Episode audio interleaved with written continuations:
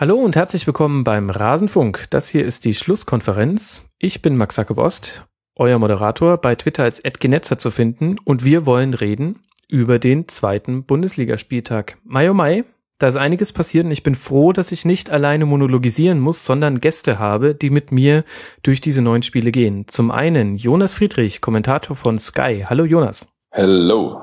Wo warst du denn am Wochenende im Einsatz? Äh, in Han nach Hannover hat's mich verschlagen und äh, am Sonntag in der zweiten Liga. Bei welchem Spiel? Äh, in der Konferenz beim famosen Aufeinandertreffen zwischen dem VfL Bochum und dem ersten FC Nürnberg. Ui, das ließ sich doch ganz gut an, würde ich Das war ein starker Kick, war gut. Sehr schön. Und wir haben gleich eine inhaltliche Brücke zu unserem zweiten Gast. Dieser ist nämlich Ansgar Löcke, Hannover 96 Fan, wie passend, Blogger auf äh, spielfreiblog.wordpress.com, bei Twitter als ansgarius-90 unterwegs und ähm, Erfinder des legendären Hashtags Frontswag. Hallo Ansgar. Ja, moin. Ja. Ähm, hast du dich da inspirieren lassen von den äh, Fußballern, die den Swag aufdrehen? Äh, ja, natürlich. Nein, äh, Twitter ist ja im Grunde jetzt die Wortspiel Maschine geworden. Was heißt geworden? War es wahrscheinlich schon immer. Und als Frontsec ins Amt kam, äh, hatten halt alle den Front-Weg-Witz und der war mir zu einfach. Und dann habe ich mich in einen komplett äh, unbegründeten Optimismus gestürzt und ihm den Swag angedichtet und das hat ja dann auch für den Nicht-Abstieg gereicht. Stark. Ja, finde ich auch. Also hat zumindest jetzt für fünf Spiele gut funktioniert.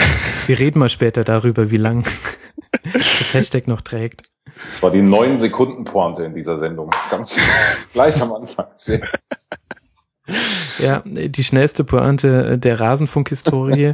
äh, tatsächlich auch wahrscheinlich die erste. Gut.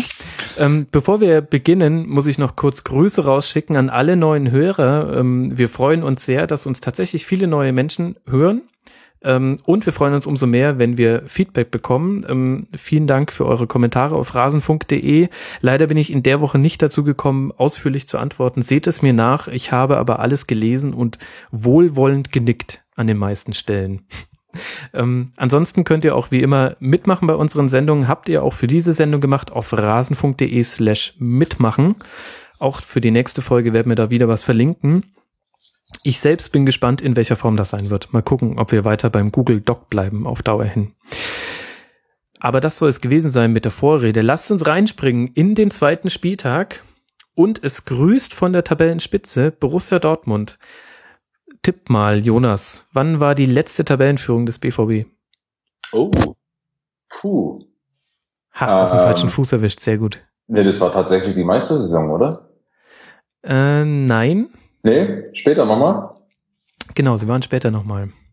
Okay. Ich kann es mal auflösen. Es war am siebten Spieltag der Saison 2013, 2014. 28. September 2013 nach einem Sieg gegen den SC Freiburg 5 zu 0. Da standen sie zuletzt ganz, ganz vorne. Das ist ein Hammerfakt, der euch vollkommen zurecht umbläst. Aber damit könnten wir ja dann eigentlich ähm, gleich mal bei diesem Sonntagsspiel anfangen. Ähm, Dortmund 4 zu 0 bei Ingolstadt gewonnen. Und ja, da frage ich mich, was sind so die Erkenntnisse, die wir da mitnehmen können, Jonas? Äh, ja, also in, in einem Spiel, das deutlich problematischer hätte laufen können, sah das nahezu über die gesamte Spielzeit echt gut aus. Also alles, was ich gesehen habe, war steil nach vorne, Chancenwucher, ähm, vor allen Dingen in Halbzeit eins, aber dann natürlich auch äh, konsequent äh, zu Ende gespielt mit den, ich sage jetzt mal, bekannten Positivstories, die ohnehin schon äh, verankert sind. Also Weigel, äh, dann vorne natürlich ähm, Mikitarian, der einfach mal wieder gezeigt hat, oder wieder, schon wieder gezeigt hat, was es für ein Fußballer ist. Und jetzt gesellt sich auch noch äh, Ginter dazu, ähm, hm. bei dem ich gespannt bin, was dieses Tor aus ihm macht. Ja.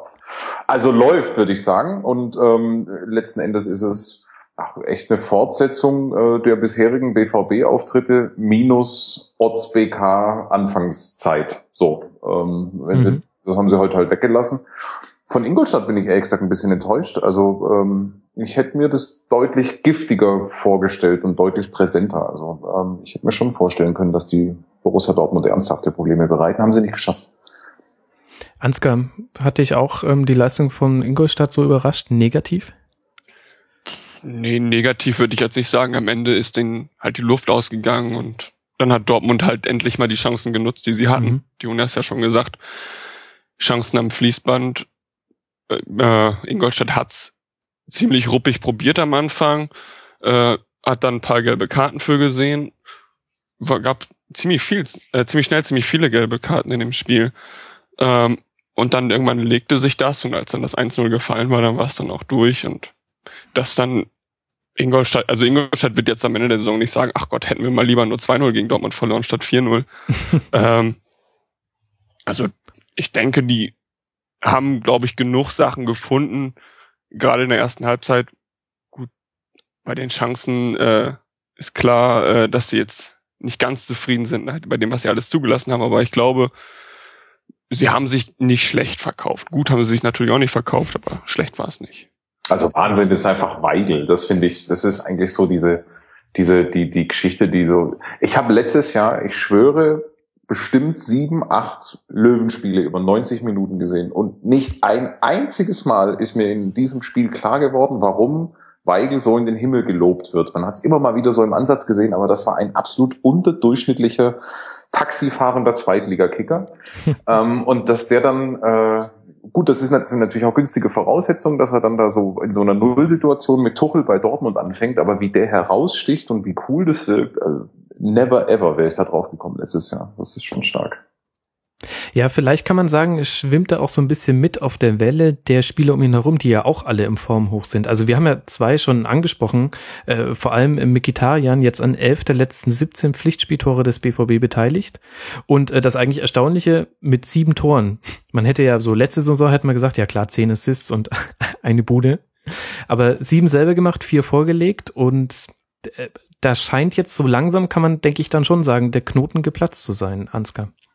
Ja, wobei heute gab es ja sofort die Strafauswechslung, nur eine, nur eine Vorlage, das war Tuchel zu wenig.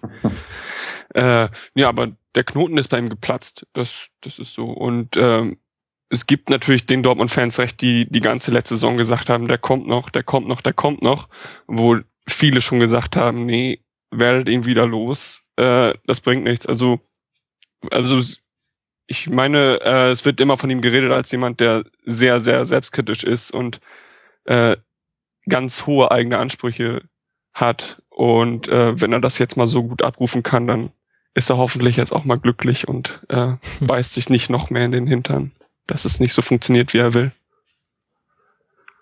Die Voraussetzungen sind auf jeden Fall da. Und dann haben wir einen neuen Rechtsverteidiger, Matze Ginter, zum ersten Mal in der Bundesliga als Rechtsverteidiger aufgelaufen, gleich ein Tor gemacht und auch ansonsten eine sehr gute Leistung, Jonas.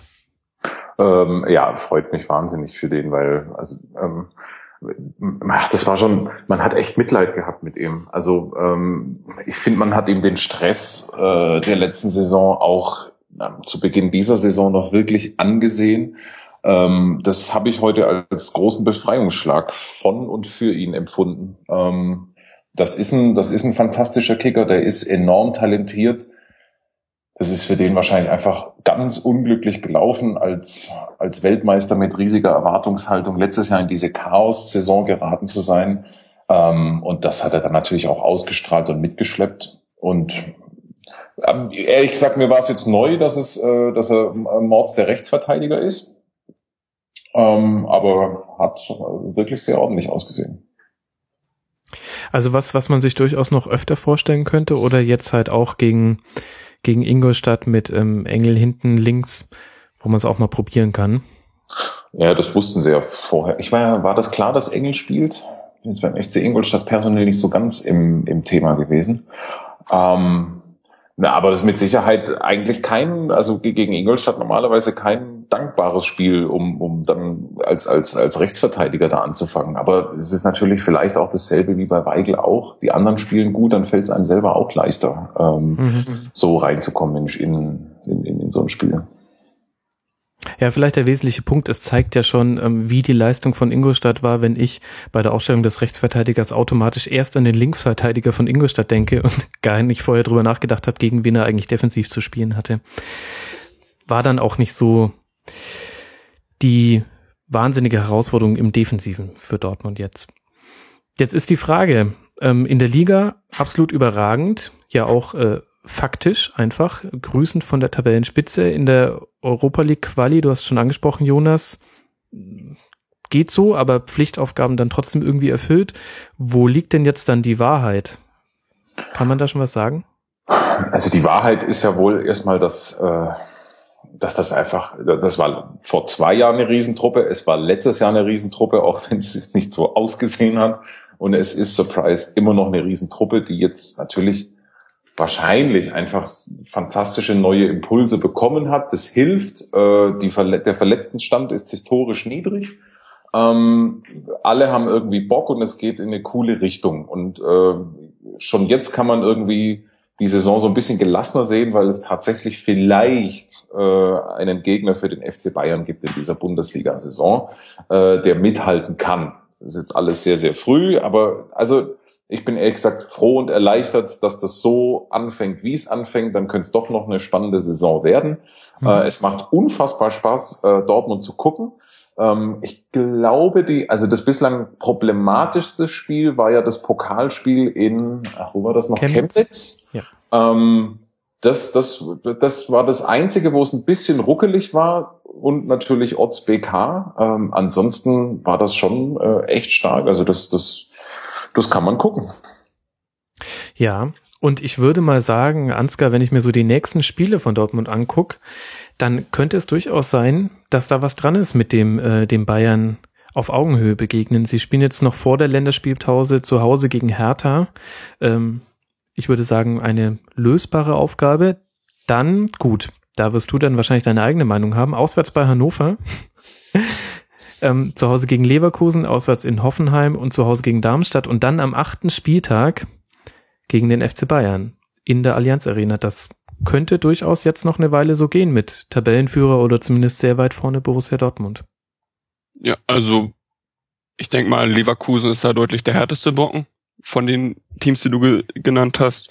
Aber ansonsten könnte das ein richtig, richtig guter Saisonauftakt für Dortmund werden, dass man dann mit Bayern im Gleichschritt da dann zum großen Duell antritt.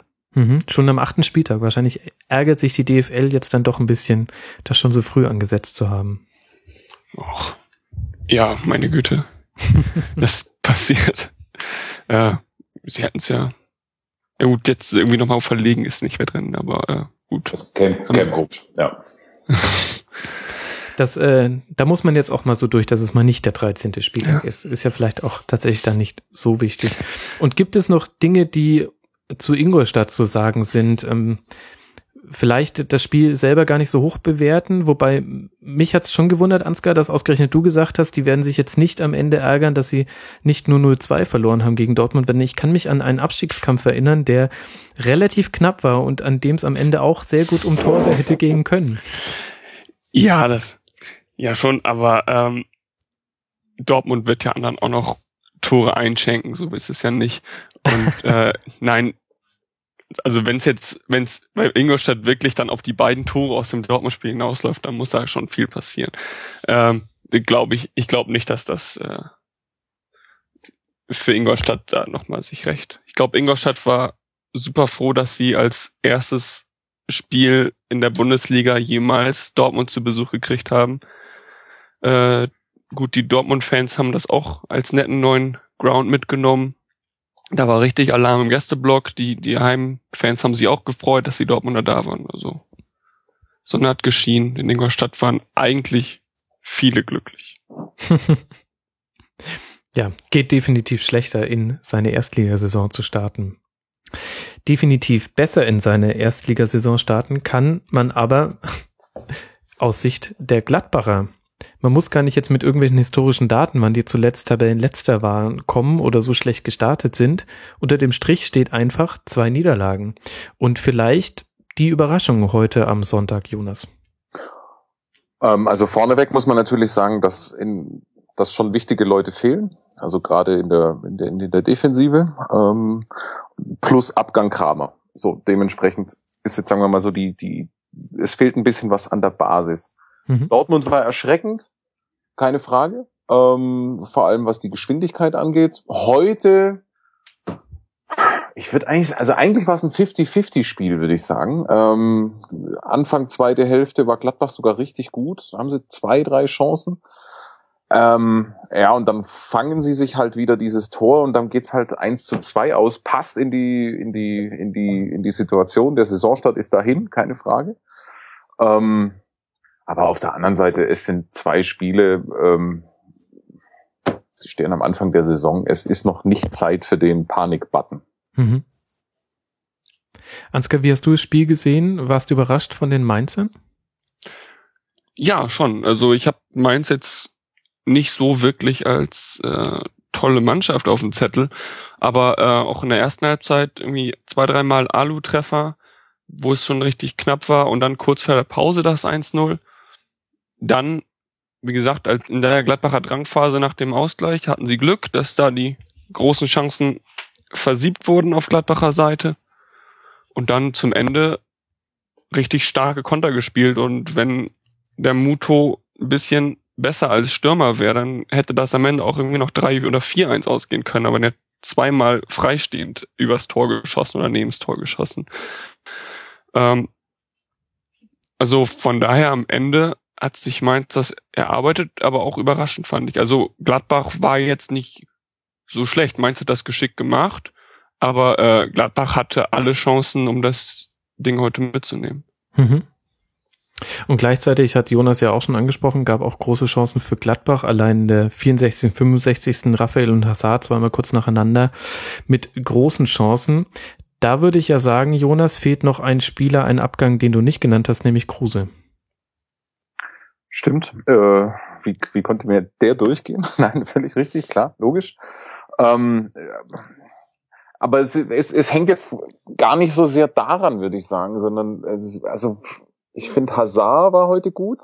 Ähm, der hat das, das Spiel auch beschleunigt. Aber ansonsten waren die Abläufe so im, im, im Spiel nach vorne.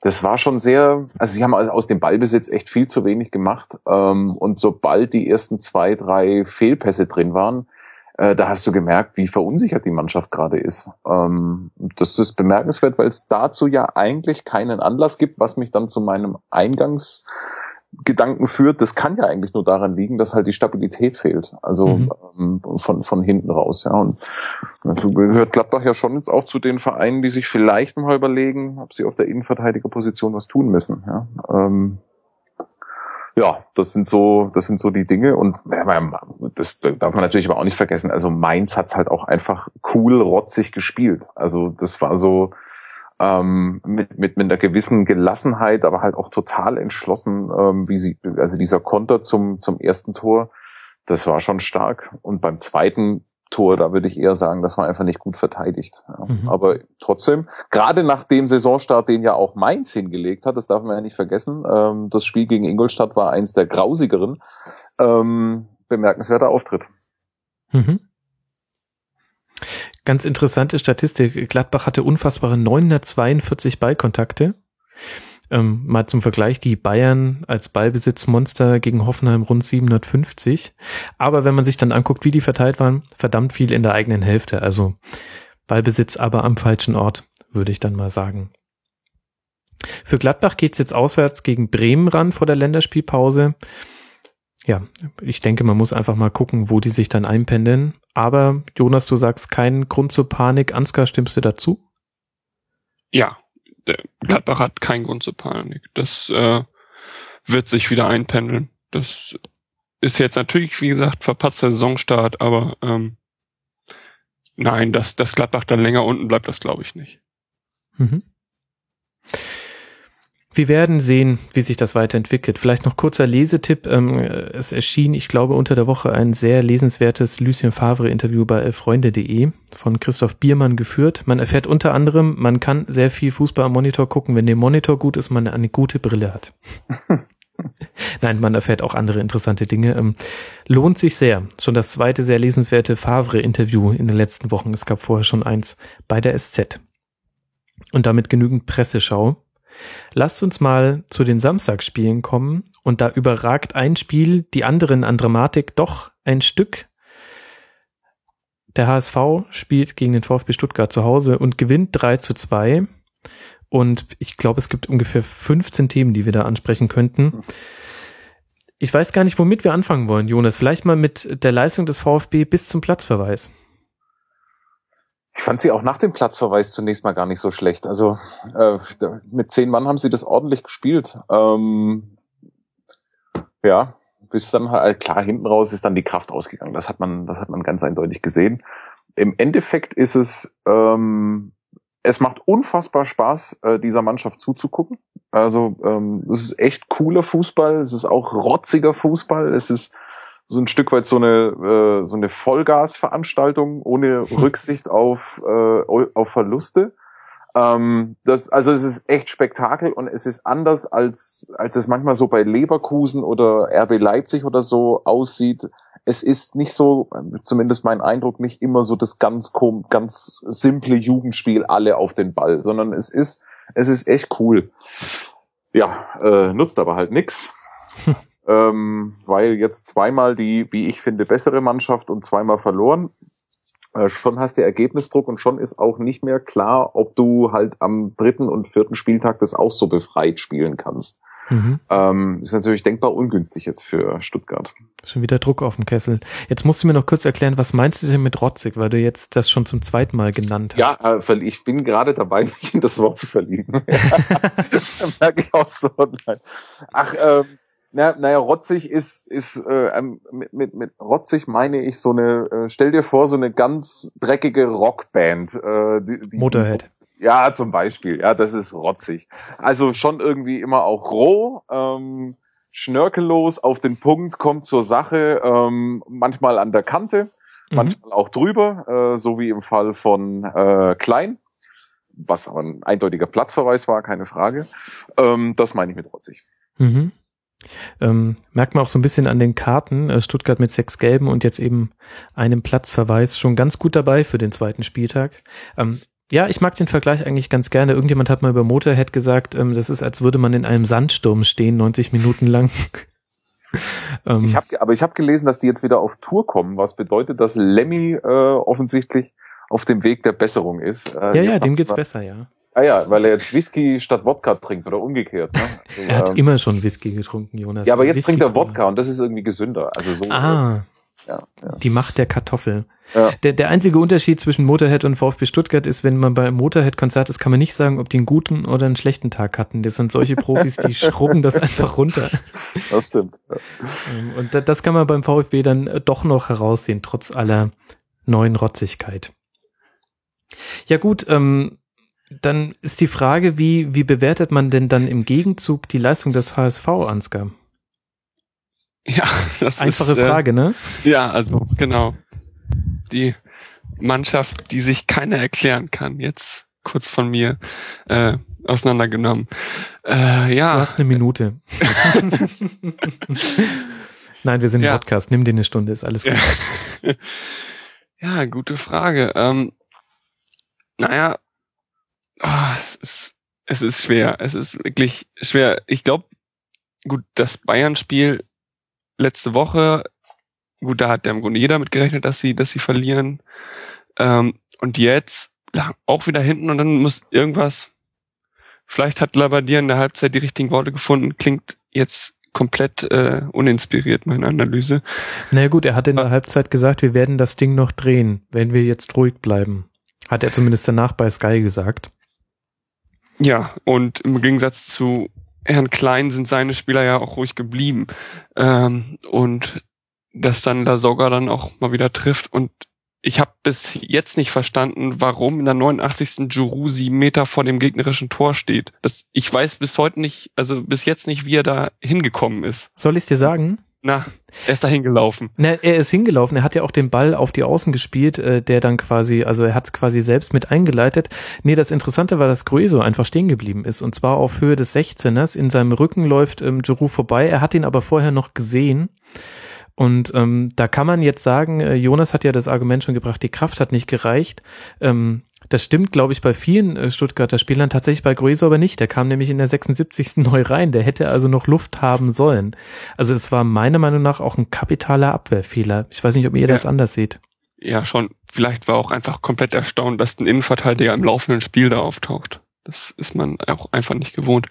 Aber ja, äh, das, das war ein Riesenbock in der Abwehr, ja. Und hat da alles äh, zunichte gemacht, was die Stuttgarter sich da in den äh, 83 Minuten davor erarbeitet hatten, bis zum Ausgleich und danach. Wo man ja trotzdem noch äh, einen Punkt am Halten war, bis mhm. kurz ja, man muss, man darf ja auch nicht vergessen, wie wenige Torchancen der HSV auch in Überzahl herausgespielt hat. Das heißt, wir haben äh, quasi eingeordnet äh, Stuttgart, Rotzig, Motorhead, ähm, eigentlich cool, aber da müsste jetzt auch mal dann ein Ergebnis kommen, äh, was das Ganze rechtfertigt. Ähm, da kann man auch so ein bisschen auf die nächsten Spieltage gucken. Es geht jetzt dann zum Beispiel zu Hause gegen die Eintracht und dann auswärts gegen die Hertha. Das sind durchaus mal zwei Spiele, da ist ein bisschen Druck auf dem Kessel. Ja, und beim HSV, Wundertüte wie eh und je. Aber vielleicht, weiß nicht, Jonas, vielleicht sind die ja jetzt die nächste Mannschaft, die auf so einer Welle reitet. Jetzt nicht ganz so hochklassig wie Dortmund, aber vom Effekt vielleicht ähnlich. Ja, also es ist nicht, im Grunde ist es ja so, man wünscht es dem HSV ja. Also es ist ja, es, es ist ja nicht mehr auszuhalten. Also man, man ist, die Geschichte braucht jetzt bitte, bitte echt irgendwie eine Wende, ähm, weil ich, ich kann diese, dieses sich überbieten äh, in Peinlichkeiten und, und merkwürdigen Auftritten, boah, das muss ein Ende haben, das tut einfach zu weh. Ähm, es hat natürlich, also und es macht ja, das muss man auch sagen, es war ja auch total unterhaltsam und das freut einen ja auch für das Stadion. Also äh, wie wie was für was das Stadion dort am Samstagabend erleben durfte. Äh, die Jungs und die die die, die Dauerkartenbesitzer, die haben ja jetzt wirklich echt viel mitgemacht. Also äh, das war schon, das war schon cool, überhaupt keine Frage. Insgesamt ist es natürlich so, dass äh, das vielleicht genau so ein Spiel ist oder so ein Erlebnis ist, das diese Mannschaft braucht, weil die jetzt echt auch so viel auf die Fresse bekommen hat. Zu Recht. Ähm, nach dem Pokalauftritt und nach dem Spiel in München. Nach wie vor, das geht ehrlich gesagt auch mir so, ist halt das Gerechtigkeitsgefühl, dass der HSV immer noch in dieser Liga ist, dezent rot. Ähm, das, das, ich kann es ich kann's auch immer noch nicht so ganz ausblenden. Ähm, aber ich wünsche es natürlich diesem, diesem Club, äh, diesen Fans und zumindest auch ein Stück weit dieser Mannschaft, dass das jetzt endlich wieder äh, ein bisschen normaleres Fahrwasser ist. Und vielleicht hilft so ein Spiel auf dem Weg. Mhm. Du bist auch nicht alleine mit deinem Gerechtigkeitsgefühl. Eine höhere Frage war, wie viel hat der HSV dem Teufel vermacht? Ich fand das jetzt, ich fand das jetzt gestern, äh, auch war am Samstag, ich fand das jetzt, meine Güte, also ich habe es ehrlich gesagt so gesehen, dass der VfB halt auch selber schuld war, weil der VfB so äh, auch gegen Köln schon so richtig teure Fehler begeht und eine mhm. klasse Mannschaft ähm, zieht das halt locker durch. Also wenn der VfB clever ist, hauen die den HSV sogar aus dem Stadion. Ja, das muss man einfach sagen. Ähm, ich fand also viel viel härter, viel schlimmer war für mich dieses dieses äh, 0-5 in München, weil ich schon am Ende der, der Relegation gesagt habe, um Himmels Willen, ich, ich erwarte sie jetzt schon, das erste HSV-Gejammer über eine Schiedsrichter-Fehlentscheidung.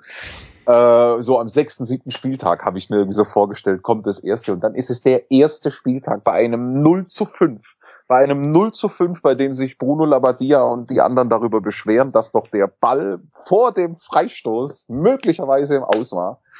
Ähm, das hat mich echt runtergezogen. Ähm, also da war das, das, das Spiel gegen äh, Stuttgart nur halb so schlimm. Mhm. Wann, wann hat denn das eigentlich angefangen, dass Ballbesitz der natürliche Feind, also wie der Meteorit für den Dino wurde, das HSV? Ich, ähm, ich finde, das hat man auch wieder in dem Spiel sehr gut gesehen. Sie haben einfach kein, kein Aufbauspiel, ist natürlich auch schwierig bei einer komplett verunsicherten Mannschaft, aber wann ging denn das eigentlich los? Wann, Ansgar, wann kannst du dich zuletzt dran erinnern, dass der HSV eine äh, konstruktive Mannschaft im Spiel nach vorne war? Wahrscheinlich noch unter Labadias Alterzeit. Hm. Bei seinem ersten Auftritt, als sie noch international gespielt haben. Darin habe ich nämlich ehrlich gesagt auch so ein bisschen zurückgedacht. Ja. Äh, Jonas, siehst du es ähnlich? Ja, das war also die erst die die Labadia-Saison war ja die letzte gute. Also mhm. da sind sie ja, wann war das? 2009, 2010 ähm, glaube ich zumindest.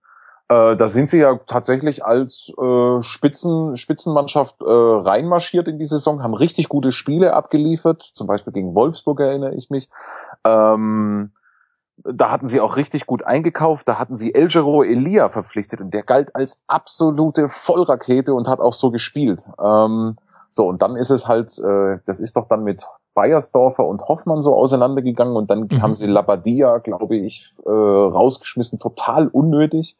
Und hat dann nicht Ricardo Moniz irgendwie das, das Europa League Halbfinale in Sand gesetzt? War das nicht irgendwie so? Oder verwechsel ich das jetzt? Okay, however. Mhm. Aber das war tatsächlich die letzte coole Saison. Ich glaube aber noch, dass es, ähm, es gab zumindest unter Bert van Marwijk, äh, das, da gab es so ein paar Spiele, die waren auch echt gut. Zum Beispiel so ein 5 zu 0 in Nürnberg, ähm, erinnere ich mich noch dran. Das könnte sogar eins der letzten richtig guten Spiele HSV, richtig guten HSV-Spiele gewesen sein.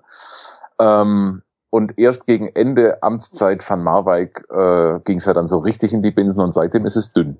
Mhm. Genau, und worauf ich dann aber so ein bisschen hinziehen wollte, ist, ähm, dann kann man aber als HSV-Fan zumindest vorsichtig optimistisch in die Zukunft blicken, denn Bruno Labbadia ist es schon zuzutrauen, dass er das mit ein bisschen Zeit, die man natürlich bisher in HSV als Trainer nicht so oft hatte, aber gut, ähm, mit ein bisschen Zeit könnte er das hinkriegen mit dem. Ja, die Mannschaft ist ja eigentlich gut. Also das ist ja, wenn man jetzt auf, auf dem Papier ist das ja keine, keine Absteigertruppe. Auf keinen Fall. Ähm, ist, ist, die die haben es jetzt nur einfach ewig nicht abgerufen. Jeder für sich einzeln betrachtet und äh, schon gar nicht als Mannschaft.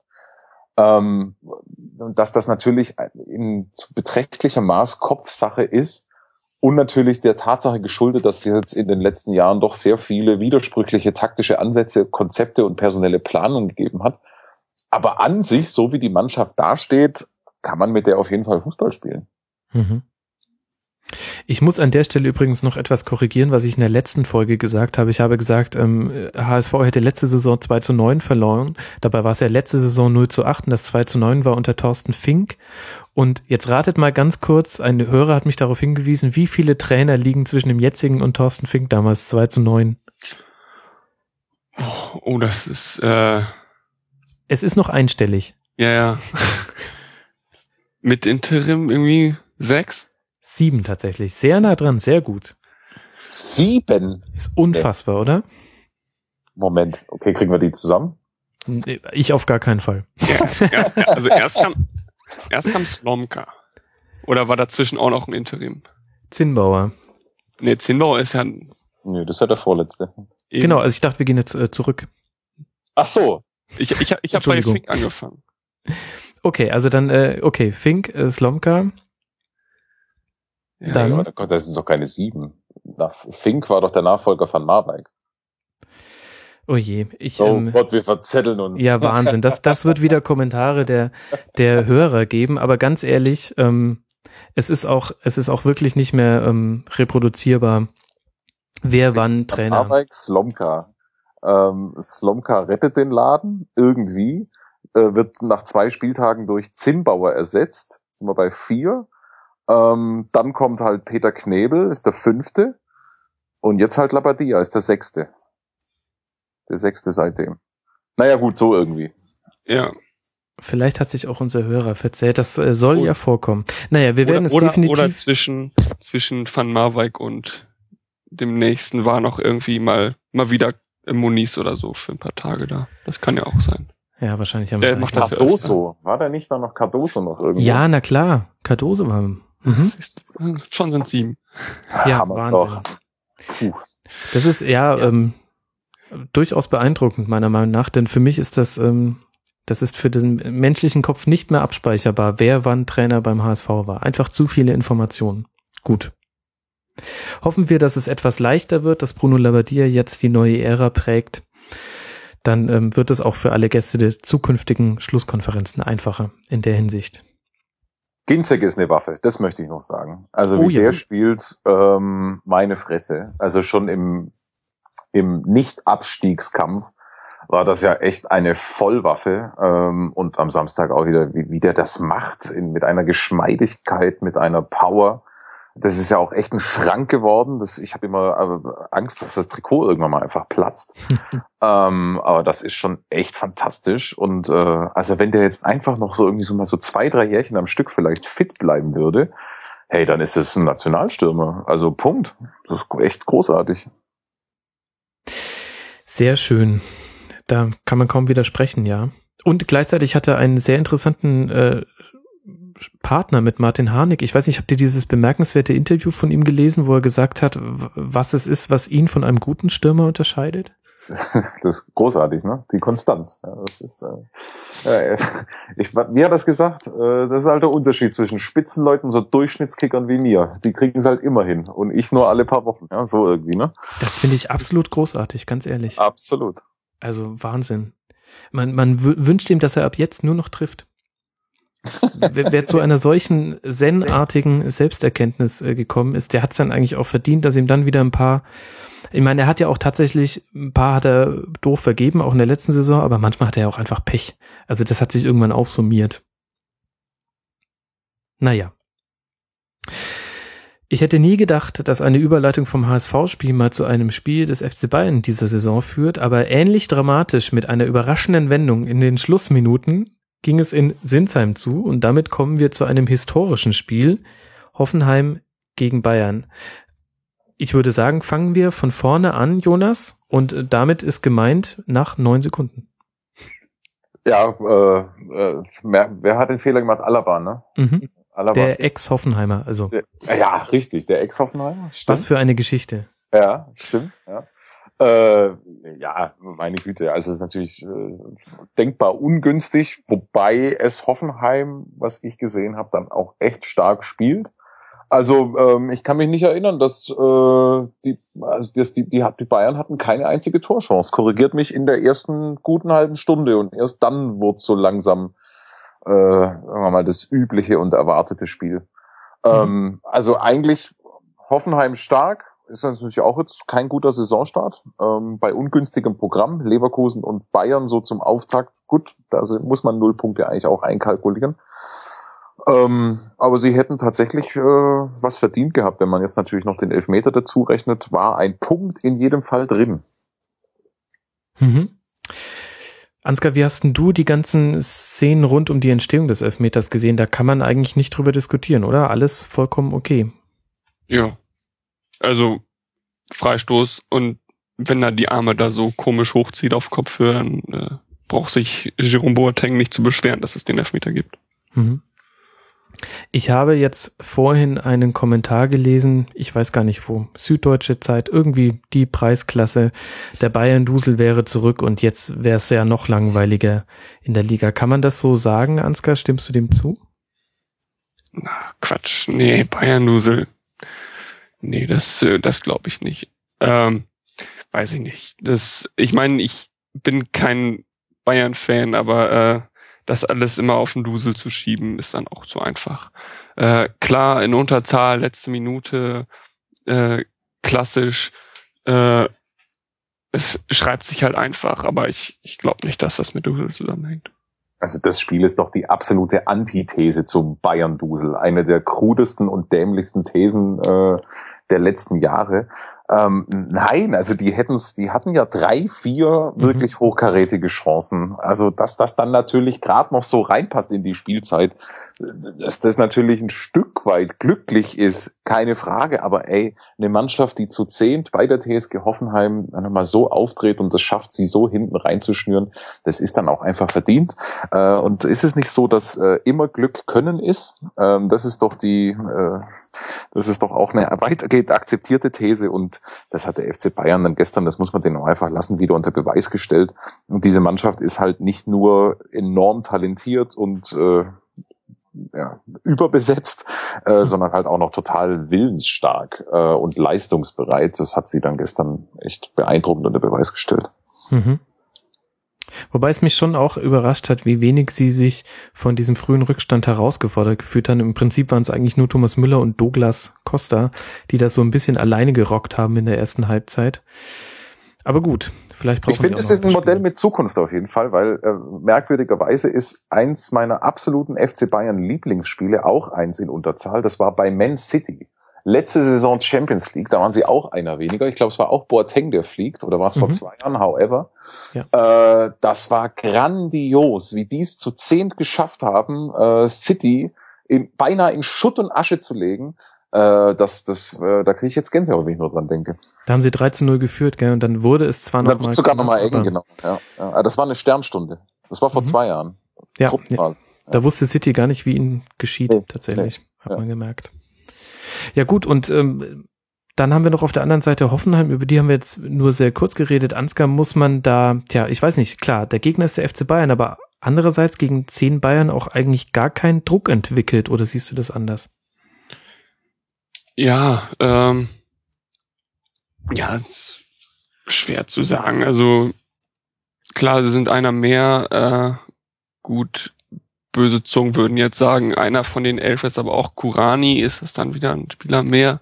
Also bitte. Entschuldigung. Nein, ähm, ich weiß nicht. Ähm, klar, sie haben sich den Elfmeter erarbeitet. Wenn der den ordentlich reinschie reinschiebt, dann gehen sie wieder 2-1 in Führung. Alles ist gut in Überzahl und dann spielst du das nach Hause. Aber äh, dann kommt's, wie es kommt und äh, trifft nur einen Pfosten. Hm. Ja, vielleicht auch einfach schwierig, das nach zwei Spieltagen zu bewerten. Es war definitiv diesmal was drin, aber wie immer bei Spielen von Hoffenheim gegen Bayern gibt's äh, nichts oder wenig mitzunehmen. Immer noch kein Sieg. Das ist, das ist eine Programmsache. Also hätten wir doch vorher, wenn wir vor der Saison die, den, die Saison von, von Hoffenheim durchtippen, dann sagen wir doch nach zwei Spieltagen, auswärts Leverkusen, Heimspiel Bayern, okay, die haben null Punkte. Also äh, ist nichts passiert. Ähm, gegen Leverkusen schon eine richtig gute Anfangsphase äh, abgeliefert gegen Bayern eigentlich auch gut vorne draufgegangen und draufgeschoben. Die Mannschaft ist intakt und auch da gibt's analog zu Gladbach keinen Grund, äh, irgendwie den Ruhepuls zu erhöhen. Mhm. Ich mag das total, wie du bei, bei allen Themen so ein bisschen das Feuer rausnimmst. Ich stimme dir aber auch zu. Nur langsam frage ich mich, wie ich jetzt irgendwie meinen hetzerischen ähm, Sendungstitel bekomme. Du hast vorhin gesagt beim HSV, es tut so sehr weh, es muss jetzt aufhören. Vielleicht mache ich einfach Safe Word Labadia oder irgendwie sowas. Mal gucken. Apropos gute Anfangsphase, dann könnten wir eigentlich auch mal über Darmstadt reden, die auf Schalke gespielt haben, wo ein Spieler in der neunten Minute das 1 zu 0 ähm, schießt, der vor allem Ansgar bestens vertraut ist. Ja, die Legende. Konstantin Rausch, ja. Das ist die Legende tatsächlich? Ich, nein, alle ehemaligen 96-Spielern sind Legende. Ah, okay. Ich war damals äh, unterschriebenem Vertrag. Mhm. Äh, nee, ähm, das hat mich letzte Woche schon gewundert, als als wir dieses Vergnügen hatten, mit gegen Darmstadt unentschieden zu spielen, dass Konstantin Rausch jetzt komplett ähm, davon wegbewegt werden konnte, Linksverteidiger zu spielen. Äh, so, und jetzt äh, mal links, mal rechts im offensiven Mittelfeld auftaucht. Mhm. Ich war sehr froh, dass er gegen uns nicht getroffen hat, weil eigentlich treffen immer ehemalige Spieler gegen uns. Moritz Stoppelkamp oder so. ähm, aber dass Konstantin Rausch dann auf einmal da so ein Schlenzer mit rechts zustande kriegt, Hut ab. Hatte ich ihm nicht zugetraut. Aber jetzt mal davon abgesehen von der Einzelleistung, ähm, wie ja auch schon im Auftaktspiel gegen euch, Darmstadt, mit einer sehr guten Leistung auf Schalke. Ja, klar. Äh, das äh, Darmstadt ähm, sagt sich, wir sind der ultimative Underdog und so gehen wir dann halt auch äh, frech ans Werk und äh, haben unsere schnellen Leute. Äh, den Heller, der unglaublich flink ist und was sonst noch und den Mann mit dem Bart. Seiler. Seiler, genau. Äh, also da, ich glaube, in der Mannschaft stimmt's wirklich, äh, was da, äh, was so den Kader angeht und was so die Leistung auf dem Platz angeht, so wie man sich das. Mhm. Also die haben jetzt schon, also ich glaube, mit einem Punkt gegen Hannover äh, haben die schon gedacht, dass sie den kriegen können äh, der Punkt gegen Schalke ist absoluter Bonus. Jonas, auf einer Skala von Mainz bis Stuttgart, wie rotzig spielt Darmstadt? okay, das, das passt da gar nicht mehr drauf. Ja, das, ist, das ist wirklich, äh, ich meine das so positiv, wie ich es nur kann, das ist maximal Rotz. Äh, das, da ist doch der Jetzt habe ich meinen Sendungstitel. Ja, danke schön. Nein, das ist, äh, also das ist ja eine, das ist ja eine Geschichte, die, die total geil ist. Das ist, äh, das ist herrlich. Man kann sich so richtig in diesen nostalgischen 70er, 80er Jahre Gefühl baden. Von der Anmutung, von der Herangehensweise, wie die Mannschaft das macht. Die Story ist wahnsinnig toll. Äh, schön, dass es das gibt. Auch in der heutigen Zeit noch ein Stück weit die Antithese zu all dem, was wir sonst so für wahr und unumstößlich halten im modernen Fußball. Ähm, insgesamt ist es jetzt, nicht, ich meine, das ist einfach herrlich, äh, dass das dann halt auch noch so funktioniert mit so einem 1-1 auf Schalke, mit so einem Spiel, wo sie es von Anfang an drauf, äh, drauf anlegen, irgendwie möglichst viel Zeit runterzunehmen, den Gegner zu nerven, das dann auch noch schaffen.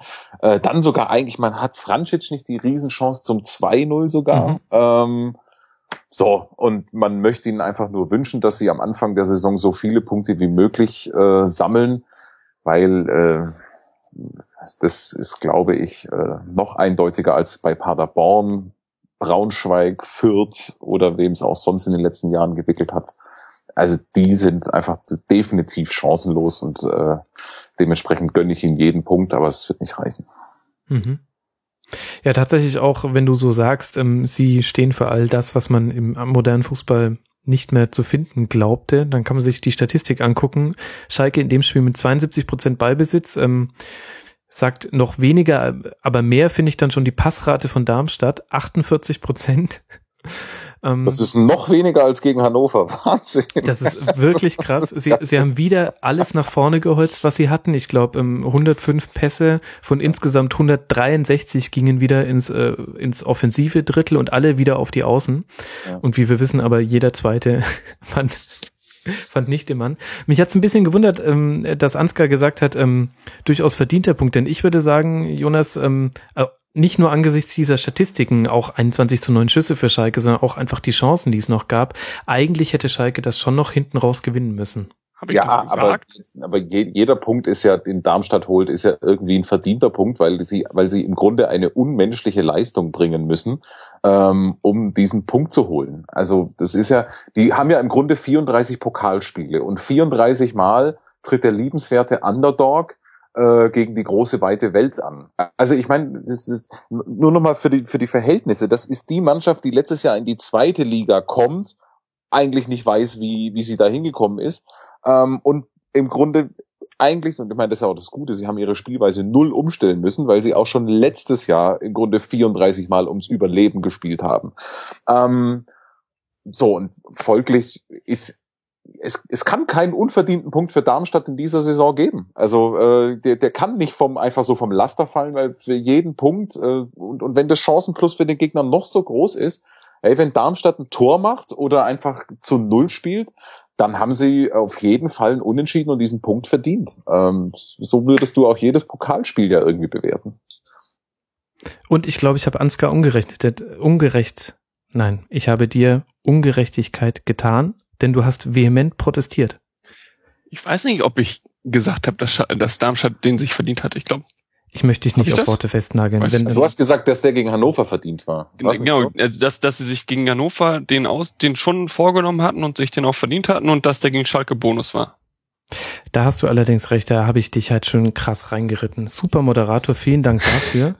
Ich bügel es jetzt einfach aus, indem ich zu einem Spiel überleite, bei dem ich weiß, dass ihr beide perfekt vorbereitet seid, denn der eine hat's kommentiert und der andere äh, hat sein äh, Stamm, Haus, Hof und Herzverein begleitet. Hannover gegen Leverkusen 0 zu 1. Ich würde sagen, ihr beide könnt mir jetzt prima erzählen, wie es war. Ansgar, fang du mal an. ja, es äh, war wie erwartet und Shalanolu ist Shalanolu. und äh, okay, Zieler, danke, Jonas. Und, und, und, und, und Zieler bei Freistößen, wie ihn viele Hannover-Fans leider sehen, nämlich chancenlos. Und das muss noch nicht mal was mit äh, Shalanolus bockstarker Freistoßtechnik zu tun haben, denn ich glaube, letzte Saison hatte hat Zieler die meisten Freist direkten Freistoßtore kassiert in der Liga. Mhm. Und äh, von daher, als der Ball da hingelegt wurde, der hätte jetzt auch, äh, weiß ich nicht, äh, jemand anders anlaufen können, da hätte, hätte auch mindestens die Hälfte des Stadions gesagt, ach, der ist sowieso drin. Das ist sehr interessant, dass du genau das ansprichst, denn das steht fast exakt im Wortlaut auch so im äh, Vorbereitungsdokument unserer Hörer, wenn du jetzt nicht derjenige warst, der das reingeschrieben hat. Nee, ich habe da nicht reingeguckt. Ja, Wahnsinn. Äh, da, da wurde auch genau dieses äh, Thema angesprochen, dass, dass es aus der Position für Leverkusen dann wie ein Elfmeter ist und dass man da als Hannover-Fan langsam das Gefühl hat, dass Zieler einfach direkte Freistöße nicht kann. Jonas, ist dir das so auch schon aufgefallen? Ähm, also ehrlich gesagt sehe ich das anders. Ähm, also mir ist nicht klar, was an diesem Freistoß für den Torwart haltbar sein soll. Mhm. Ähm, in keiner Weise. Ich weiß, dass er letztes Jahr sechs Direkte gefangen hat. Äh, aber also korrigier mich, Ansgar, war da ein krasser Patzer von ihm dabei? Ich weiß nicht, ob das krass ist. Es ist halt immer ich glaube, woran sich viele so aufregen, ist, dass er irgendwelche komischen Hüpfer zwischendrin macht und dann nicht so hoch zu kommen scheint. Ich weiß es nicht. Er sah, er sah bei vielen unglücklich aus, wenn ich an das, an das Meha-Ding denke, letztes Jahr gegen Paderborn. Das war ein unglücklicher Flatterball. Mhm. Ähm, also, ah. ich, ich, ich will auch nicht sagen, dass, dass da jetzt, dass er unfähig ist, einen Freistoß zu halten, aber ähm, er kassiert halt viele und bei vielen sieht er unglücklich aus, aber ähm, er hat halt den Ruf weg. Also Aber meiner, äh, an das Meha-Ding erinnere ich mich, das war so ein, so ein türkischer Schuss und, und Meha hat auch echt schon ganz anderen Leuten äh, ja, ja. So, so einen Freistoß reingebombt. Also, äh, komm, lass, lass mal die letzte Saison dahingestellt. Das war ein fantastischer Freistoß, Mauerecke. Äh, ich habe im Nachhinein gesehen, dass die Mauer wohl einen Meter zu weit hinten war. Also mhm. ähm, das hat, ach Gott, wo war das? Also irgendjemand hat's vermessen ähm, und äh, das wird tatsächlich auch ein bisschen was erklären. Ähm, aber das war, also nein, das ist Mauerecke, der war großartig geschossen. Das ist für Chalanolo tatsächlich einfach nur irgendwie so eine kleine Fingerübung. Das ist für ihn Elfmeter. Äh, den äh, Freistoß hat er halt auch einfach schon gnadenlos oft versenkt. Ähm, der Anfangs der zweiten Hälfte hat er noch einen Freistoß von locker fünf Meter weiter hinten, den haut er ans Lattenkreuz das kann er halt einfach. Ähm, das musst du als Gegner von Leverkusen, äh, das musst du einfach einkalkulieren, dass wenn du einen Foul in der Zone begehst, äh, ja, wenn du dich dabei erwischen lässt, äh, dann ist es mit einer gewissen Wahrscheinlichkeit einfach ein Tor. Aber ich fand, das war jetzt auch gar nicht so das Thema des, des Spiels, auch wenn es natürlich am Ende übrig bleibt. In, insgesamt ist natürlich schon so, dass Hannover also nach vorne schon äh, doch sehr mit.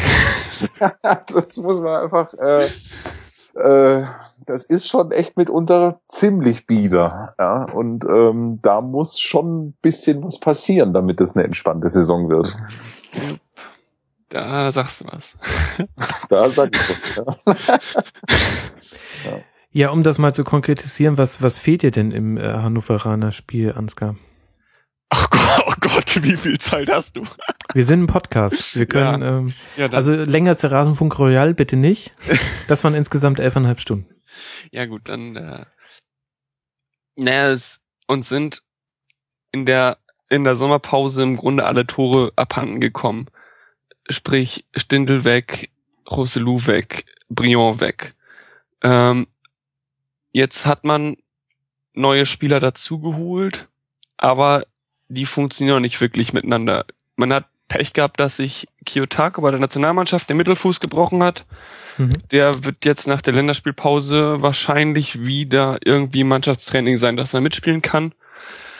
Äh, bis dahin hat sich Fronzek wohl gedacht, ich probiere das in der offensiven Reihe mit Prip, Karaman und Klaus, zumindest gegen Darmstadt.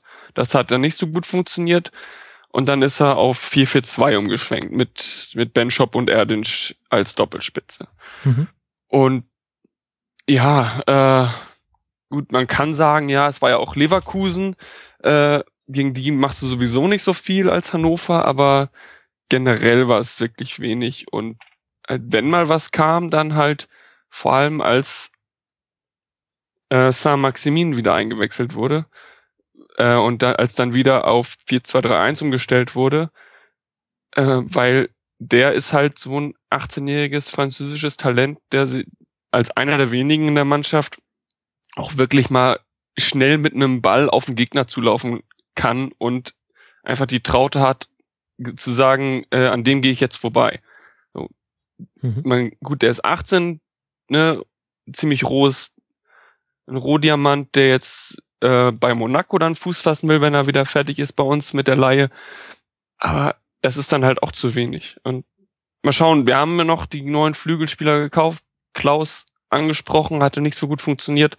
Uwe Bech ist noch in, äh, auf, in Rückkehr zu 100 Prozent nach Muskelfaserriss in der Vorbereitung. Also vielleicht geht's dann schnell über die Außen, wie die gesamte Liga spielt. Mal schauen. Und glaubst du, dass er nochmal aktiv äh, geworden sein wird? Mein Gott. Also muss. Ähm, ja. Die Zeitungen zitieren heute wohl wieder den Sport, noch Sportdirektor Duffner mit den Worten, es wird wohl nicht mehr eingekauft. Äh, in der Bildzeitung war die ganze Transferperiode über zu lesen, Hannover hat 10 Millionen Euro zur Verfügung zum Geld ausgeben.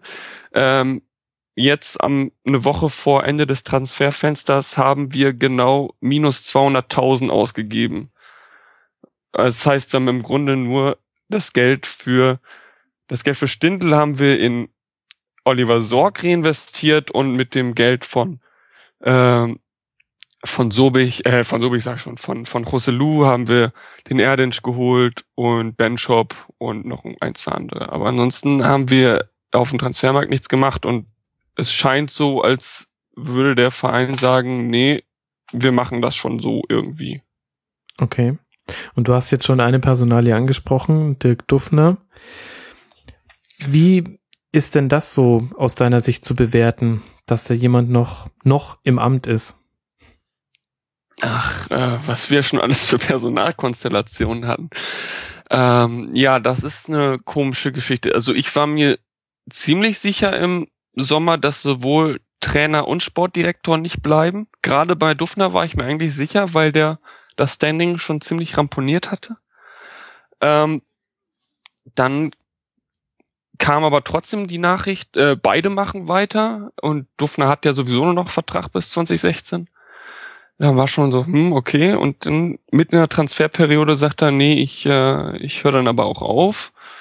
Das ist, ja, schauen wir mal. Ähm, äh, Martin Kind scheint so ganz zufrieden mit dem Modell zu sein und sagt sich, ich hole mir irgendwann im September, Oktober einen neuen Sportdirektor. Er will ja vielleicht sogar auch zwei haben. Einen für Transfers, einer für so Geschäftliches. Hm. Ähm, schauen wir mal, äh, er hat wohl 50 Bewerbungen auf dem Tisch liegen von allen möglichen Leuten. Er ist da ja jetzt nicht so der verschwiegenste aller Präsidenten der Bundesliga. Das merkt man gerade schon, ja. also es, es ist immer zum Schmunzeln, wenn ein Medium, sei es das Fernsehen, das Radio oder die Presse mit einem Exklusivinterview von Martin Kind redet, weil im Grunde hat er täglich was zu sagen. Und ich glaube, er ist auch an sich ein sehr spannender Gesprächspartner, weil anders als bei vielen anderen Interviewgästen, die sich zur Verfügung stellen, weiß, ich glaube, selbst Martin Kind nicht, was er sagen wird. Und das ist für die Presse und, und so natürlich ein super Ding, weil du hast immer was zu schreiben. Du weißt, du musst nicht schon wieder sagen, ach, das hat er ja schon vor, vor, einem, vor einem Tag oder vor einer Woche gesagt, sondern da kommt immer was Neues bei raus. Und ähm, das hilft aber natürlich nicht, äh, den Laden irgendwie so seriös wie möglich zu schmeißen. Und äh, daran krankt es gerade ein bisschen. Mhm. Also so humorvoll du das jetzt äh, rübergebracht hast, bis auf die letzten zwei Nachschübe, würde ich als Außenstehender sagen, das ist ähm, das große Problem, das bei euch ähm, von oben herab ähm, entschieden wird, was per se nicht schlecht ist, was aber jetzt in der Vergangenheit und eventuell auch in der Gegenwart nicht immer von Erfolg gekrönt war. Und also ich persönlich sehe euch in großen Nöten, auch für diese Saison. Wie ist denn so die Stimmung unter den Fans? Ich mache da immer so ein bisschen Fatalismus aus, aber ich weiß nicht, ob das nur einfach so die Ecke ist, die ich mitbekomme. Es ist viel Fatalismus, ja. Ähm, ich glaube, die größte Hoffnung, die Hannover-Fans haben, nicht abzusteigen, ist, dass die untere Tabellenhälfte generell so schlecht ist. Also, dass man mit zwei Aufsteiger hat, die man im Grunde hinter sich lassen kann und dass man dann irgendwie die 16 äh, vermeiden kann, weil da ja auch noch Hamburg ist und weil da noch Hertha ist und wer da von oben noch irgendwie runterfällt, äh, unerwarteterweise. Also ich glaube, keiner rechnet wirklich mit was Einstelligen, noch nicht mal die größten Träumer, also außer der Verein, der sagt acht bis zwölf. Aber ja, es wird irgendwo in, im unteren Tabellendrittel vielleicht zu Ende gehen in der, in der Saison. Und glaubst du, dass es dann auch jetzt mal, wir antizipieren mal eine solche Saison, also nicht besonders rosig, wird es dann auch zwischen Fans und äh, Kind ruhig bleiben? Wir hatten ja letztes Jahr den Boykott, der dann erst, ich glaube, fünf oder sechs Spieltage vor Schluss beendet wurde. Wie ist da gerade so die Stimmung?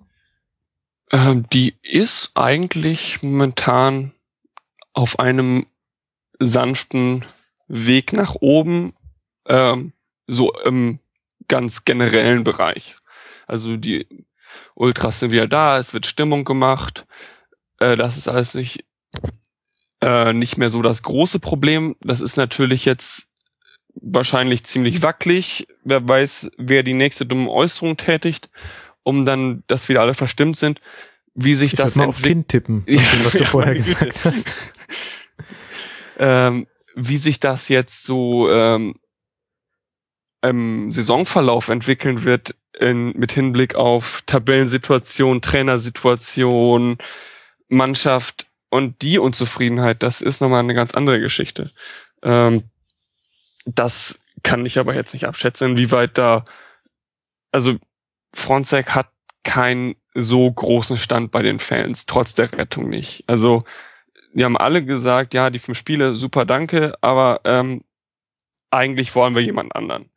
Und wahrscheinlich hat Hannover auch probiert, den Breitenreiter zu kriegen, ist der alte Hannoveraner, äh, wird da mit dem gesprochen haben, aber als der das Angebot aus Schalke gekriegt hat, wird er sich auch gesagt haben, äh, dann mache ich jetzt mal das. Und dann hat man sich mit Fronzek geeinigt auf einen neuen Vertrag und ja, äh, Optimismus ist nicht viel vorhanden. Ihr habt die Chance liegen lassen, Peter Neururer zurück in die erste Liga zu holen. Ich weiß nicht, ja. wie Jonas das sieht, aber ich bin euch böse, dass ihr das nicht umgesetzt habt. Der war ja erst zweimal da. Aber Für mich so ist da Potenzial auf der Strecke liegen geblieben. Ganz eindeutig. Also wirklich. Äh, ich meine, aber ja, genau so ist es. Und damit geht's aber auch schon los. Also ich meine, die, die meisten personellen Entscheidungen der letzten Jahre fußen ja irgendwie auf, auf Zufällen. Also überleg mal nur, wie Taifun Koku Trainer geworden ist. Der wurde eigentlich als Assistent von Slomka verpflichtet. Ja, und äh, dann ging das mit Slomka schief und dann, ach komm, äh, hast du nicht Bock, Cheftrainer zu machen? Ähm, naja, und äh, dass Dirk Duffner äh, leider da keine Zukunft hat, äh, war ja dann auch irgendwie schon relativ lange klar. Ähm, die Geschichte geht ja so, dass Duffner eigentlich äh, Ricardo Moniz, ach, nicht Ricardo, wie, wie heißt, wie heißt Moniz nochmal?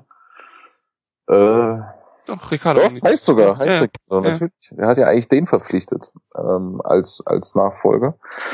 Ähm, und dann gab es einen, die waren sich schon einig und dann gab es ein Gespräch zwischen Martin Kind und äh, Moniz, ein, ein letztes, in dem eigentlich nur noch sozusagen alles bestätigt werden sollte. Und in dem Gespräch kriegt Kind ein schlechtes Gefühl äh, und sagt Moniz ab. So, und äh, er widerspricht sozusagen seinem eigenen Sportdirektor, äh, ist natürlich schon irgendwie auch hochnotpeinlich für, für Duffner dann gewesen. Und dann hat Hannover 96 tatsächlich eine Abstandszahlung für Ricardo Moniz äh, berappen müssen, weil tatsächlich eigentlich schon ein Vertrag geschlossen war zwischen ihm und Dirk Duffner. So, und spätestens von dem Tag an war also eigentlich jedem irgendwie klar, dass das jetzt keine gedeihliche Zusammenarbeit mehr wird zwischen Dirk Duffner und äh, Martin Kind. Ja, so hat sich es gezogen und so ist es gekommen. Wenn ich mir so ein bisschen die letzten Jahre angucke, Ansgar, dann sieht das ein bisschen aus wie jemand, der eine Treppe runtergeht. Platzierung äh, in der Saison 10-11, Platz 4 unter Slomka, dann im Jahr darauf Platz 7, dann Platz 9, Platz 10 und dann zweimal Platz 13. Where did it all go wrong, Ansgar? Zweimal Platz 13, da meinst du bei den aktuellen von dieser Saison, ne? Weil wir jetzt irgendwie geteilter Zwölfter sind. sind ja. zweimal in Folge? Ja. Also wir sind ja, nur einmal ich habe schon die 13. aktuelle Saison noch mit ja. dabei. Ähm, ich wollte jetzt nicht gleich antizipieren, dass es noch weiter runtergeht. Ich wollte noch weiter drücken. Äh, ja, ähm, Es ist äh, nicht die richtige Richtung, ne? Ähm, ja, nee, aber was sind denn so jetzt, wenn man im Großen und Ganzen guckt, kann man da irgendetwas festmachen, wo man sagt, irgendwie da haben wir es verloren. Ich meine, was wurdet ihr gefeiert unter Slomka für eure neun Sekunden Umschaltspiel ähm, Tore? Das war damals revolutionär und ich habe schon vor einigen Ausgaben mal gesagt, ähm, mir fehlte dann die Weiterentwicklung, denn so spielt inzwischen die halbe Liga. Ist das Mindestens, vielleicht so ein bisschen ja. das Problem? Ja, genau das. Und zwar, dass Martin Kind da die falsche Entscheidung getroffen hat, als es hieß, Slomka und Schmatke können nicht miteinander, wer muss gehen? Und wer ging? Es ging Jörg Schmatke. Und äh, das nehmen sehr viele Leute übel, dass man da ähm, den Schmatke hat einfach so ziehen lassen, obwohl der ja für die ganzen Verpflichtungen gesorgt hat, die dann zu Platz 4 geführt hatten, Jakunan, Abdelaue und so weiter. Ähm, dass an Slomka festgehalten wurde, obwohl schon damals äh, die Entwicklung stagnierte, äh, hat viele verwundert und dementsprechend äh, kurz danach war ja auch die Amtszeit von Slomka wieder vorbei und äh, und am Ende stand man dann da ohne den Sportdirektor, der alles so toll gemacht hat und ohne den Trainer, auf dem das äh, Konzept fußte. Und äh, jetzt äh, versucht man sich irgendwie was Neues aufzubauen, äh, hatte jetzt zwei große Umbrüche mit Kaderverjüngung und äh, Verschlankung teilweise. Und wir sind eine riesige Baustelle und das äh, dauert noch. Das ist Max, glaube ich, gerade zum, äh, muss man kurz nach seinen Kindern gucken, kann das sein? Ja, genau. ja. Dann Aber Jonas, meinst du auch, Schmatke war Fehler, ne? Ja, natürlich. Ja, also äh, das war, eine, das war ja ein hervorragendes, du, also äh, ist mir auch bis heute, es ist eigentlich ein Jammer und fast schon eine Tragik, dass die beiden nicht miteinander können also Slomka und, und, und Schmatke, aus total dämlichen Alpha-Tier-Scheißgründen. Und das war, an und für sich haben die ja hervorragend harmoniert. Also Schmatke hat ja überragend eingekauft und Slomka hat ja damals wirklich auch eine Mannschaft geschaffen, äh, die auf ihre Art einzigartig war. Ja, da ist es echt vor die, vor die Hunde gegangen, als das äh, auseinandergebrochen ist. Wobei Slomka es dann natürlich halt auch ein bisschen verbockt hat. Also er ist ja sozusagen daran gescheitert, diese Mannschaft halt weiterzuentwickeln. Das kann jetzt, das lag er jetzt nicht äh, zwingend zunächst an Duffner, weil eingekauft, finde ich, hat er eigentlich auch ganz gut. Ja, ja also ich, klar, äh, Duffner äh, ist jetzt gegangen. Also ich bin einer der wenigen Hannover-Fans, die den Duffner im Transferwesen gar nicht für so falsch halten. Also viele machen sehr, sehr viele Vorwürfe, was das angeht. Äh, also so einen riesigen Transferflop ähm, wenn man mal die Leute fragt, wen hätte der denn wirklich gar nicht geholt oder weiß ich nicht, dann sind das ablösefreie Spieler oder ja. oder die für ein Jahr verpflichtet wurden. Ähm, also wenn er für Spieler Geld auf den Tisch gelegt hat, dann hat sich das eigentlich immer bezahlt und er hat halt danach viel mit mit ablösefreien oder mit äh, vereinslosen Spielern äh, aufgefüllt und äh, viele haben gelacht, als damals Jimmy Brion noch verpflichtet wurde, von wegen abgehalfteter Franzose und ähm, kommt eh nur für ein Jahr oder so und das dauert doch ewig, bis er fit ist und am Ende der Saison äh, wird er von der rechten Außenbahn in den Sturm gestellt und äh, macht da das Wett, was Roseluda die drei, vier Monate davor nicht gezeigt hat, und dass er richtig da vorne klotzt und ein, zwei Tore macht und Stindel die Bälle auflegt. Fand ich auch herrlicher ja. Kicker. Also ja. fand ich großartig. Also ich gern zugesehen. Ja, der ist jetzt wieder nach Frankreich gegangen, weil er zur Familie wollte und äh, da konnte Duffner ihn nicht überreden, noch zu bleiben. Hätten viele Fans hätten ihn gerne nochmal wieder gesehen, weil was der da vorne im Sturm gemacht hat. Ja, wenn alles gut läuft, kann vielleicht Benchop so einer werden, aber ähm, dafür ist es noch ein bisschen früh. Zumindest ist Benchop einer, der äh, mit seiner Art bei den Fans gut ankommt. Ich fand ja, dass es jetzt im Moment jetzt auch gar nicht am Sturm hängt, ehrlich gesagt. Also ähm, das war ja das Einzige, was allen, was, was, was zumindest rudimentär funktioniert hat, war, wenn der Ball dann mal vorne war, haben die beiden das ja dann schon mitunter ganz ordentlich gemacht. Aber die, also das Mittelfeld war natürlich bitter. Also äh, puh, kann mich nicht an ein einziges gewonnenes Duell mit Ball erinnern. Also Ja. Weder von Pripp noch von Karaman.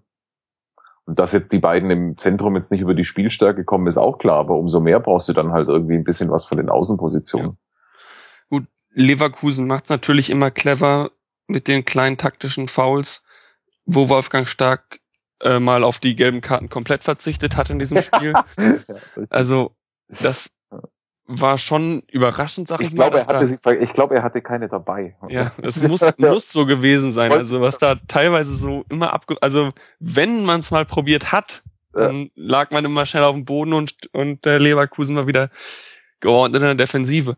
Aber ja, also von Pripp und Karaman ist das im Grunde zu wenig. Also gerade Pripp ist so einer, wo die Fans sagen, eigentlich den stellt, der muss was gegen Fronzek in der Hand haben, dass er wieder, dass er noch spielen darf. Aber also er mag ein Arbeiter sein, aber ähm, was für unsere Außenbahn, dass er da was äh, kreiert, ist er nicht. Und äh, also außer er steigert sich jetzt noch richtig, aber äh, das sehe ich nicht so wirklich. aber ja, das halt- Mittelfeld ist die du brauchst halt große zwingend, du brauchst, du brauchst Kiyotake zurück, steht Ja. außer Frage. Uwe Bech sollte einschlagen.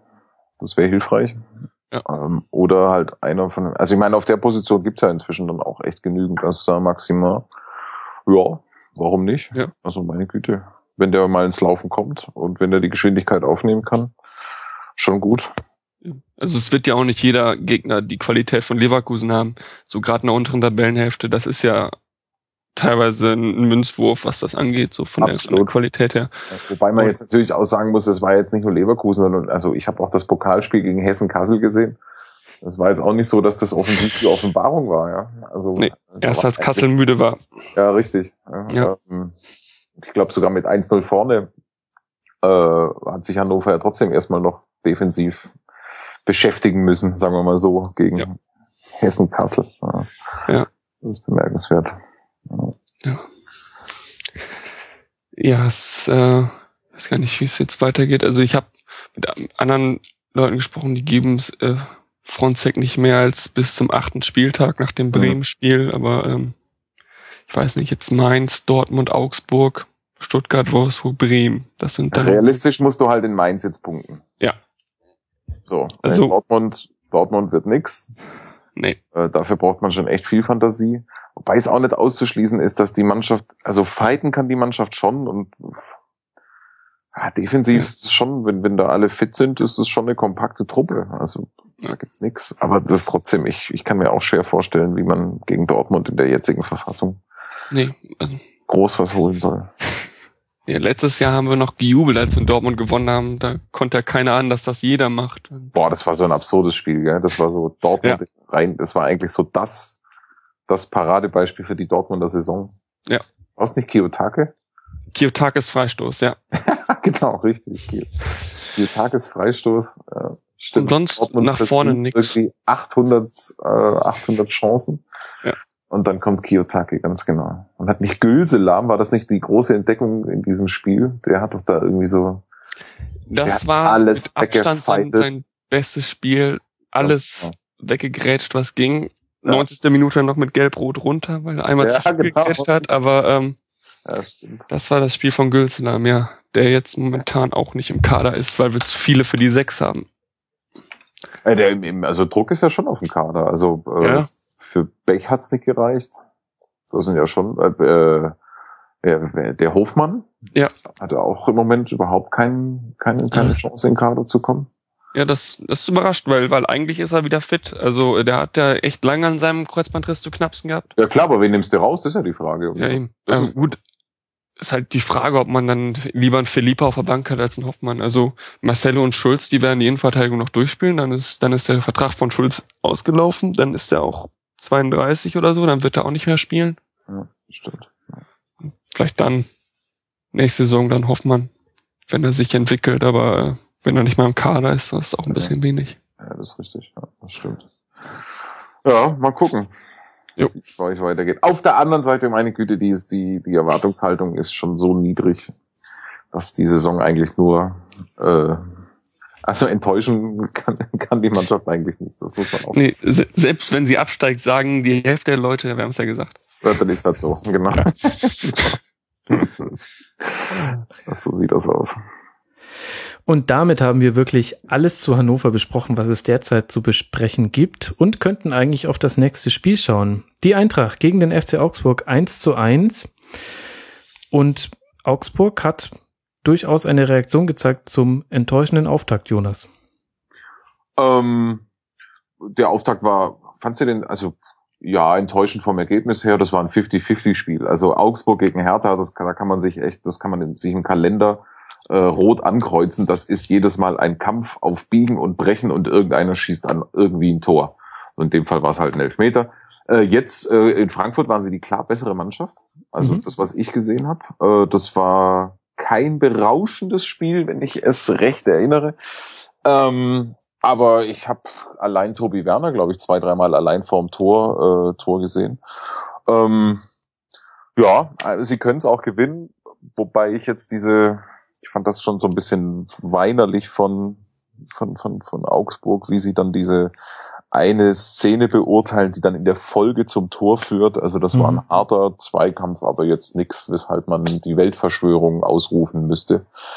Ähm, ja, Mai, also selber schuld, müssen, müssen einfach höher in Führung gehen, dann gibt's auch keinen Ärger mit Frankfurt. Ist das vielleicht so ein bisschen Anzeichen dafür, Ansgar, dass äh, bei Augsburg auch so ein bisschen Nervosität vorherrscht, vielleicht mit Blick auch auf die Mehrfachbelastung, die ja erst noch kommt und jetzt lässt man schon Punkte liegen? Ob das jetzt Nerv Nervosität ist, weiß ich nicht. Ähm, ich weiß nicht, so viel ist bei dem Kader ja, meine ich, auch jetzt nicht wirklich passiert. Ähm, ich glaube jetzt nicht, dass sie schon so voller Vorfreude auf Europa sind, dass sie jetzt die Bundesliga außer Acht lassen. Nee, das äh, meinte ich nicht. Ich meinte so ein bisschen, also mich wundert auch die Weinerlichkeit und die Vehemenz der Schiedsrichterschelte jetzt an beiden Spieltagen. Und Weinziel stellt sich hin und sagt, ich weiß jetzt nicht, ob ich jetzt jede Woche den Schiedsrichter ähm, kritisieren muss. Und da möchte ich ihm entgegenhalten, doch, ich weiß, es musst du nicht. Einfach bitte nicht machen. Ja. Äh, das ist aber nicht so wirklich typisch für Augsburg, zumindest in meinen Augen. Ja, stimmt. Das äh, ist unerwartet. Das kennt man von Augsburg eigentlich nicht. Gut, das hatten wir, wobei das, wobei letzte Saison, ähm, gut, da hatten wir auch wirklich, wirklich Glück mit dem Schiedsrichter am vorletzten Spieltag in Augsburg. Ähm, da äh, war auch schon so ein bisschen Schiri-Schelte dabei. Aber eigentlich äh, haben sie es auch im Grunde nicht nötig, weil das hätten sie auch einfach so gewinnen können. Hm. weiß ich nicht. Aber haben sie halt nicht. Naja, aber klar, du hast natürlich schon recht, Max, weil die, also die, die sind natürlich, äh, die wissen natürlich, dass das eine ganz brutale Saison wird. Also die Mannschaft ist zunächst erst jetzt mal personell einfach äh, nicht mehr so gut und eingespielt. Äh, das liegt an den Abgängen. Baba war brutal wichtig, also der, die Außenverteidiger sind einfach brutal wichtig bei, bei Augsburg in dem System. Ähm, das, das ist schon mal irgendwie doof. Ähm, und dann hast du natürlich die, die Saison, in der du ganz genau weißt, nach dem Abziehbild der anderen Vereine, die schon das Vergnügen hatten, diese Doppelbelastung. Plus, du musst, darf man ja nicht vergessen, ich meine, Augsburg ist auf dem Papier auf jeden Fall immer noch eine Mannschaft, die nicht sicher sagen kann, so, wir spielen Mittelfeld Bundesliga, sondern das kann auch einfach knüppelharter Abstiegskampf werden, äh, ohne dass da irgendetwas Überraschendes passieren muss. Und folglich sind die natürlich auch äh, um jeden Punkt dankbar. was sie, was sie, okay, ich gebe zu, das unterscheidet sie jetzt nicht großartig von den anderen 17. das äh, ist, ist Common Sense. Ja. Das kann man, glaube ich, so sagen, ja. Ja, und auf der anderen Seite haben wir mit Eintracht Frankfurt ein Team, wo zumindest die mir bekannten Fans auch ein bisschen nervös werden. Ich war ja zu Gast im Eintracht Frankfurt Podcast und musste mich rechtfertigen für unsere Einschätzung in der Saisonvorschau, dass wir Eintracht etwas schwächer sehen. Und äh, schon jetzt an Spieltag zwei äh, kriechen die damals Beteiligten bei mir zu Kreuze und sagen, mein Gott, du hattest ja recht, da geht ja nach vorne gar nichts. Was mich wiederum wundert, ich meine, zwei Spieltage und Augsburg auch so ein bisschen von der Spielanlage her eklig zu spielen in der Konstellation. Müssen die sich denn Sorgen machen, Jonas? Mach, nö, nö, glaube ich nicht. Also dafür ist auch echt zu viel Qualität in der Truppe, ähm, dass das jetzt vielleicht am, am Anfang der Saison äh, noch nicht so hinhaut. Meine Güte, also was haben die am ersten Spieltag gespielt? Wolfsburg. Mhm. So, siehst du normalerweise kein Land, äh, haben sich aber ordentlich verkauft. Ähm, und das ist halt jetzt, jetzt zu Hause ein Punkt, ohne Glanz sicherlich, aber mache ich mir irgendwie gar keine Sorgen. Nö. Ach, das werden die sehr gerne hören. Und äh, ins ähnliche Horn äh, stoße ich ja auch. Jetzt warten wir mal ab, wie sie auswärts bei Stuttgart spielen. Das wird dann schon eher eine Standortbestimmung. Ähm, insgesamt interessante Konstellation für den nächsten Spieltag. Normalerweise ein Spiel mit Spektakelgarantie. Stuttgart-Frankfurt ja. ist eine Bank. Ähm, das muss man eigentlich Pflicht gucken. Ja, und in der letzten Saison hat die Eintracht ja sechs Punkte an Stuttgart gegeben. Und ähm, wenn man den Punktestand von Stuttgart sich in Erinnerung rief, den sie am 34. Spieltag hat, dann weiß man, ähm, dass da so einige ähm, äh, Dankesbämbel äh, rübergegangen sein werden für den Klassenerhalt.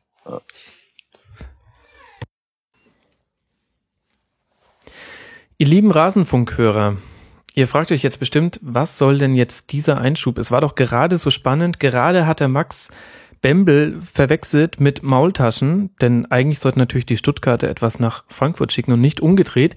Zeigt aber schon ein bisschen, dass meine Konzentration etwas abhanden gekommen war, denn an dieser Stelle endet dieser Podcast leider etwas zu früh. Wir werden nicht mehr über die Spiele 1. FC Köln gegen Wolfsburg und ähm, Berlin gegen Werder sprechen ähm, was im Fall von Wolfsburg ich persönlich gar nicht so schlimm finde. Ich bin froh, um das De Bruyne-Thema rumzukommen, aber das ist nur eine private Anmerkung. Die Gründe dafür sind äh, auch private. Es ist einfach so, ich bin alleinerziehender Zwillingspapa. Einige von euch werden das wissen. Und jetzt in Folge 34 der Schlusskonferenz merkt man das zum ersten Mal dem Podcast auch an. Eigentlich erstaunlich, dass das bis dahin gedauert hat. Hat viel auch damit zu tun, dass ich ganz tolle Unterstützung von vielen netten Menschen bekommen habe in den letzten Monaten. Aber jetzt ist es nun mal so, dass ich mich um meine Kinder kümmern muss. Deswegen mussten wir den Podcast abbrechen an dieser Stelle. Ich möchte ausdrücklich nochmal den wirklich großartigen Gästen Jonas Friedrich und Ansgar Löcke danken, die auch schon vorher einmal sehr, sehr gut improvisiert haben, als ich mich für längere Zeit um meine Tochter kümmern müsste, um meine Töchter kümmern musste. Das mit der Konzentration ist wirklich gerade nicht mehr so mein Ding. Es tut mir leid. Also vielen, vielen Dank an die großartigen Gäste. Ich hoffe, ihr habt dafür Verständnis, aber so ist es einfach. Ähm, die Familie geht vor. Vielleicht ein historischer Moment. Später kann man da mal sagen, wenn dann meine Töchter die Frauennationalmannschaft zum Weltmeistertitel 2035 schießen, könnt ihr sagen, ich habe sie damals schon im Rasenfunk gehört, denn ich glaube, ich konnte es nicht an allen Stellen im Hintergrund rausschneiden. In diesem Sinne, endet an dieser Stelle der Podcast. Ich kann mich dafür nur entschuldigen, aber so ist es eben leider. Ich kann es jetzt auch nicht ändern. Ich hoffe, ihr bleibt uns trotzdem gewogen. An dieser Stelle aber umso mehr der Hinweis auf unsere Podroll, rasenfunk.de slash podroll. Da findet ihr ganz viele Podcasts, die bestimmt den kompletten Spieltag besprochen haben und auch diese beiden Spiele, die wir ausgelassen haben. Ein Gruß geht auch raus an alle Podcasts, die wir neu in die Podroll aufgenommen haben, als da wäre ein Podcast zu Fanthemen, The Football Supporters Federation Podcast, kann ich sehr empfehlen. Ein Podcast zur zweiten Liga, Fußpilz, konnte ich auch schon reinhören, kann ich ebenfalls sehr empfehlen, gefällt mir sehr gut. Ein Podcast zu Arsenal, die German Gunners, konnte ich leider noch nicht reinhören, aber ich empfehle es einfach mal blind, denn die beteiligten Personen stehen auch für Kompetenz. Ein Podcast zu allen rund und Fußball, 90 plus X heißt der, und ein Podcast zu südkoreanischem Fußball, 48 Shades of Football. Also da ist jetzt wirklich für jeden etwas mit dabei. Und in dem Sinne kann ich einfach nur sagen, es tut mir leid. An der Stelle müssen wir die Sendung beenden. Nächste Woche dann hoffentlich wieder vollständig. Aber das könnt ihr nur herausfinden, indem ihr auch in der nächsten Woche bis zum Schluss hört. Was eigentlich ein ganz guter Cliffhanger ist. Bleibt uns gewogen. Ihr könnt sehr gerne auf rasenfunk.de und Facebook, Twitter die verbliebenen Spiele ausdiskutieren. Dann können wir das an der Stelle nachholen. Und dann bleibt mir eigentlich nichts anderes zu sagen als sorry und trotzdem euch eine schöne Woche. Und wir hören uns dann bei der nächsten Ausgabe, die hoffentlich dann wieder ohne irgendwelche Probleme funktioniert. Aber so ist es halt. Familie geht vor. In diesem Sinne, euch eine gute Zeit. Vielen Dank nochmal an die wirklich tollen, flexiblen Gäste. Hat mich riesig erleichtert, dass ich an der Front so wahnsinnig nette Menschen mit dabei hatte in der Sendung. Und wir hören uns dann nächste Woche. Bis dahin, ciao. Oh. oh oh. Eieiei, das oh, klingt oh. nicht nach kurz.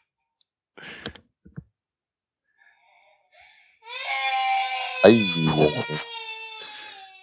Voller Inbrunst. hm.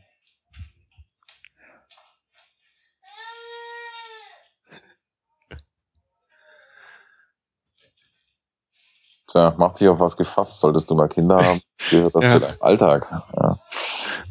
So Ja. ist nämlich. Hm, Eins. Ein paar Jährchen kann es noch dauern. Naja, passt jetzt Zeit. Eben. Aber es macht auch Spaß. Also so ist es nicht. Ja, das glaube ich. Macht auch echt Spaß.